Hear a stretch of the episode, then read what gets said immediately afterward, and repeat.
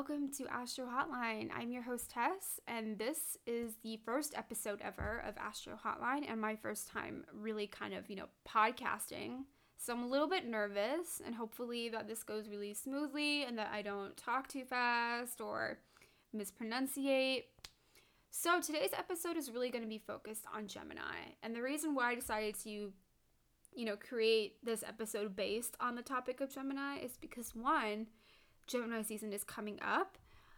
I believe the sun should be entering Gemini either tonight or definitely tomorrow. So I think tonight enters around 11 or 10 o'clock p.m. Eastern Standard Time from where I'm at. Um, so yeah. And also from just kind of being on social media, Gemini is very misunderstood it's one of those signs where it has a very bad reputation of kind of being a two-faced, a liar, you know, manipulator.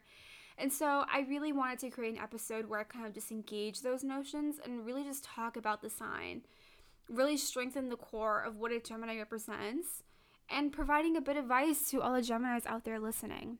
Because being a Gemini is very difficult, and we'll get into why that is later. So, what is a Gemini?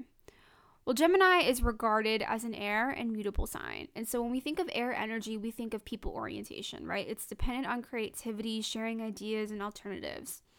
It's electric. There's nothing really kind of holding air down. And so it's always wanting something fresh and idealistic. And it's also concerned with communication, right? And so when we think of mutability, we think of Pisces, Sag, Virgo, and Gemini and its focus is more concerned on adaptation. So they're flexible and they can kind of move through surroundings without much hesitation. And so we kind of regard them as like chameleons. And they are all about, you know, kind of in a sense working towards a higher good by releasing energy into something positive, something that's going to impact people. And so when we think of Pisces, it releases energy through spirituality, through charity and healing on a soul plane. Sagittarius is more concerned on spreading ideas to others, but we need to think of these ideas as very large based, right? And very outward thinking. So things like philosophy, religion, and other theoretical frameworks. So communicating through with these larger concepts allows acceptance and higher truth. Now Virgo, similar to Pisces because they're both oppositing, it's concerned about healing, but more so in a material realm. So we need to think of medicine. We need to think of service through employment or anything concerning working, right? And so Gemini, being the sister sign or opposing to Sagittarius, is dependent on communication and spreading ideas, but these concepts are very small. All right, so it releases energy through knowledge, through details, and spreading not only ideas but joy and humor, most commonly through its wit. And it's focused on the mundane things of life, so we need to think of, you know, mundane as talking about the weather, talking about what we're having for dinner tonight. You know, very small based things.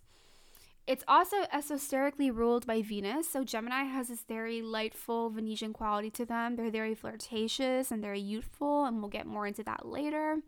Um, but it's also now ruled by Mercury, so this makes them very energetic and fast paced. And when we think of tarot, right, the card of the magician is most commonly represented by both Mercury and Gemini. And so this card is all about creation. You know, particularly the creation of new new beginnings and new ideas. When you look at the card, there should be an infinite symbol. Depending on what card um, what deck you use, I usually have the original one. And so there's like an infinite symbol on top of his head or right above his head and that's supposed to be, you know, an infinite infinite number of ideas that we should be creating and putting out into the world, right? The magician's also very tricky. I mean, he's a magician, so he's constantly moving, and like that whole saying of "now you see me, now you don't," that's very Gemini-like. To kind of provide a personal story, I had a roommate when I was a sophomore in college, and she was a Gemini, and that's as much as I knew about her, you know, in terms of astrology. And so she was always gone. I mean, she was in sorority, and so I mean, there was a reason why she was always gone. But like, I've never seen her, right? And she was always on the move, always doing something. And that following year, I met with our other roommate who was a Virgo, and they two, the, the both of them were roommates, so they knew each other pretty well. They were both in sororities, and like they had, I mean, what seemed to be a tight relationship. And she hasn't seen her in three months at the time where I like met her. It was in the Starbucks line, and she found out that you know she, our the Gemini roommate, was in another country and found this out through Snapchat. And I'm like, this is so Gemini. You know, they're always wanting to you know, to move somewhere and go somewhere fresh. That's sort of that mutable energy kind of kicking in. So, given that, you know, Gemini is both air and mutable, there really is no act of committing, right? And this is, I don't want to say that Geminis are prone to cheating. That's not what I'm insinuating. We're going to get into that later. But, you know, unlike other air signs like Libra and Aquarius, you know, there is commitment for those two signs. Libra's commitment is to partnerships, to social networks, and sort of the mediation of those networks. And then Aquarius's commitment is to the collective. And so Gemini being a personal sign, and when I say personal sign, I mean the first quadrant of the zodiac wheel. So there's 12 signs, and three are placed within each quadrant, each four quadrant, right? And so personal signs are very self centric. And so they really can't commit or think outside themselves. And that's kind of, we can say that in Gemini, right? So they're like a child. And so despite being dependent on interaction, these interactions that Gemini has are not as complex as Libra and Aquarius, right? These interactions are to fulfill their curiosity and gain security of its environment by really knowing its environment. So it's all about that stimuli. It needs stimuli through communication. Whereas Taurus, its stimuli is through touching, through tangibility, senses. Aries, its its stimuli is very much um kind of focused on spontaneity through conflict and fighting. And so yeah, and this is where, you know, going back to that point of Gemini having to know its environment, this is where we kind of get into Gemini being very gossipy and also really nosy because they just they're like sponges when it comes to knowledge. They like to absorb current events, so things like the news, pop culture, and media related topics. And much of their knowledge is kind of concerned with little things. So rather than kind of knowing about these higher concepts, you know, that's found in Sagittarius energy, the Gemini, they tend to be, you know, concerned with little details. So they tend to be experts in trivia or like knowing miscellaneous facts, like knowing how much liters are in a gallon type thing. Um, and Gemini is also, you know, it's formally defined as a sign of the twins. This is where we're getting into that sort of energy that Gemini possesses. So within Gemini individuals, there exists this dual consciousness, right? So that may even allow the Gemini to hold two contradictory viewpoints at the same time. And that can be very frustrating to a lot of people, right? Gemini is also revered as the sign of the multiple. So there may be even multiple existing energies within the Gemini. And so, almost like fragments of their self identity that can be projected into different personas. So, why is that? Well, Gemini is all about contact, right? Communicative contact. And that's how it is stimulated and that's how it grounds itself into communities. But it's personal sign nature that really doesn't allow them to pick up on social cues or kind of think outside themselves. So, getting back into that original point about Gemini kind of being concerned within the first quadrant a lot of those signs are not very good at picking up on social cues and really kind of thinking in a larger based view. So the Gemini uses interactions with others to help actualize themselves, to help piece their identity. Taurus and Aries are also big, you know, offenders of this crime as well. And so, you know, it's all about helping realizing who they are, to settle their identity somewhere. And so, whenever Gemini is talking to someone, it's always extracting the person's mannerisms right? The way they talk, their gestures, you know, as means to help realize their own. And this is always changing. So as a Gemini becomes equated with in new groups and relationships, there's something always there's a shift, right? There's a new extraction. However, too much of this fragmentation is not very good. And so why is that? Well, one thing that we know is that Gemini, you know, having too much fragmentation can lose sight of itself.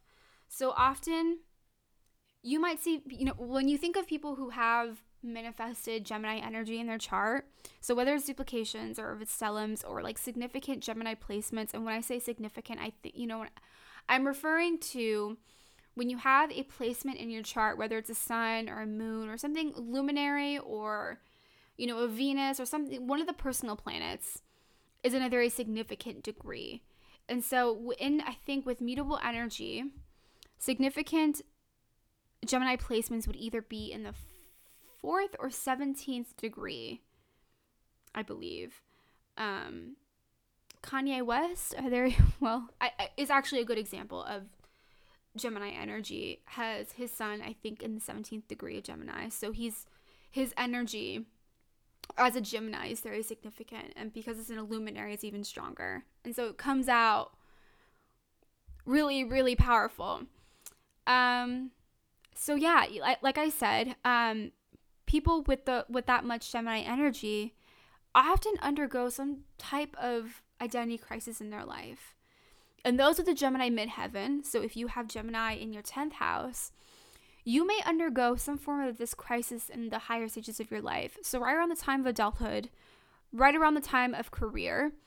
And so, this crisis is going to center in on your intentions of self expression because the those first couple of signs are really focused on identity. They're really focused on expressing those talents, right? And so it's going to be focused on how you perceive yourself internally and externally. And this is going to require thinking.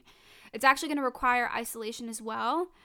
And so, you know, you kind of need to pull yourself back and to kind of look at yourself objectively without the reliance of, you know, that people orientation. And overall, this is going to be a time to define and keep commitments because this childlike quality of Gemini is caught in a house all focused on responsibility and adult duties. And your goal is to kind of become more committed, right? To become more adult like, especially when you come become older because that's when a lot of things decide to go haywire. And so it's essential to not fall back onto healthy mechanisms right during that period of fragmentation where you are confused and not really sure of how to place yourself in the world all right? And so when i say uncopy healthy un, when i say unhealthy mechanisms or coping mechanisms i'm talking about things that you don't want to get yourself involved involved with. So like alcoholism and you know drug use and all those types of things. It's important to kind of stay healthy and maintain wellness right? And so you know and also, remember, despite Gemini being very expressive and in your face, it's signifying the lower part of the wheel, so it's very invisible and private, right? The thing that we call thinking is very private. Our ideas are our own, and so much of that energy we have to kind of figure it out ourselves. And sometimes overthinking can result in restlessness and anxiousness, especially since Gemini is all about the nerves. It rules the nervous system. And so take breaks. Allow your mind to exhaust and let out some and let out some steam. All right. It also rules breathing. So, Gemini, when it comes to wellness, it's maintained through clarity, particularly the clarity of the mind. And so, you're probably thinking, like, okay, well, that's very just bland advice. What am I supposed to do? Or, and so, my advice would be is to journal some form of like a personal diary when you can put your thoughts onto paper. And this is also essential to those that have a Gemini moon really kind of using communication through words or speaking is gonna is gonna help you know maintain wellness right? And so gemini you are clever with your words so take advantage of it. Also please sleep right? Because you're so energized and you're constantly thinking that it can sometimes be hard to unwind and kind of fall into a deep sleep. So advice would definitely be to kind of do calming practices before bed. You know get yourself into some mediation or meditation, I mean. And filling your room with scents always helps, you know, kind of falling asleep because it, it's very soothing and calming and, and sort of de stresses you. And so um, that's going to be really important to kind of clear your mind because you're always stressed, you're always thinking about something or wanting to do something next day. And so taking naps is not going to cut it, right? It's just going to clog your head more. So try and try to get at least six to seven hours of sleep. I know that we're not all perfect to get eight hours or more, but I think having a sufficient like a sufficient time to really relax is going to be it's going to be a good thing for you. And the ultimate goal for all Geminis is to take notes of its opposite sign, Sagittarius. So, and that's the goal for all of this opposition. There's something that, you know, the existence of our opposite often tell us what we are missing and things that we should be working on. So, Gemini, you are a great speaker and you're concerned of your immediate surroundings, but the goal is to branch and to think outward. Tap into the higher mind, research, become a scholar. Really put that use of knowledge into something effective that has purpose. But I think most importantly is to kind of live without judgment. So your self-centered nature can make that quite difficult, right? But sometimes um, your mission is to sort of develop a higher consciousness. So don't lose sight of your younger childlike self. That is important, all right? Even though that you're kind of maintaining this adult responsibility and that you're really kind of tapping into, you know, a higher mindset, it's important to not lose that younger and childlike self. That's what you're good at. So don't lose the positive, right? So be joyful, humorous, and also blunt. You know, Gemini has no commitment. So it kind of fares off well with telling people how they you know, when it comes to opinions and voicing an opinion, especially when everyone else in the room is too afraid to do so. So it's integral that you link your higher self with your younger self and to bring those joys into the collective and continue for the seeking of knowledge, right? Because again, that axis that's being formed between Sagittarius and Gemini is all about knowledge, but in different areas. And so it's important to kind of take notes from the opposite sign so you can help that with your journey of wholeness, right? So, Gemini season. And this is the second part of getting into, you know, what lessons should we be extracting, right? So, Gemini season is all about the season of creating, creation through thought and communication. And this is the time, if you're a writer, to really kind of get your juices flowing. And this is also maybe a time to let go of obligations. This is the summer. And so, letting go of obligations and kind of going with the flow is sort of a central theme. It's time to be playful to ask questions and pitch new ideas that can develop that can develop into something more. I'm sorry, I'm so bad when it comes to really talking clearly. So that new moon that we had in Taurus, that's going to help us to promote, to promote creativity. So we already spent time thinking about what factors are limiting our growth. And so this season is going to help us move out of our shell and take chances right? And so make sure to stay motivated because there's not going to be any fire energy in the chart except for the moon for a long time. So it's important to keep that passion alive within ourselves and to really fight for what we believe in. So I hope everyone has a wonderful Gemini season. I know I am. It's a really great time for music. And I think Gemini, because they're so really skilled at wordplay, okay, sorry, I got a text message. Since they're so really, they're really skilled at wordplay. A lot of famous musicians or um, rappers and songstresses tend to be Gemini, right? So there's going to be a lot of creativity surrounding around those themes. So if you have any recommendations of a topic that you want me to cover for next week, um, just let me know either by email or um, leave me an anon in my Curious Cat, which I think is on my profile. You should probably find it really easy. I'm answering questions all the time. So, yeah, thank you for watching, and I will see you again next week.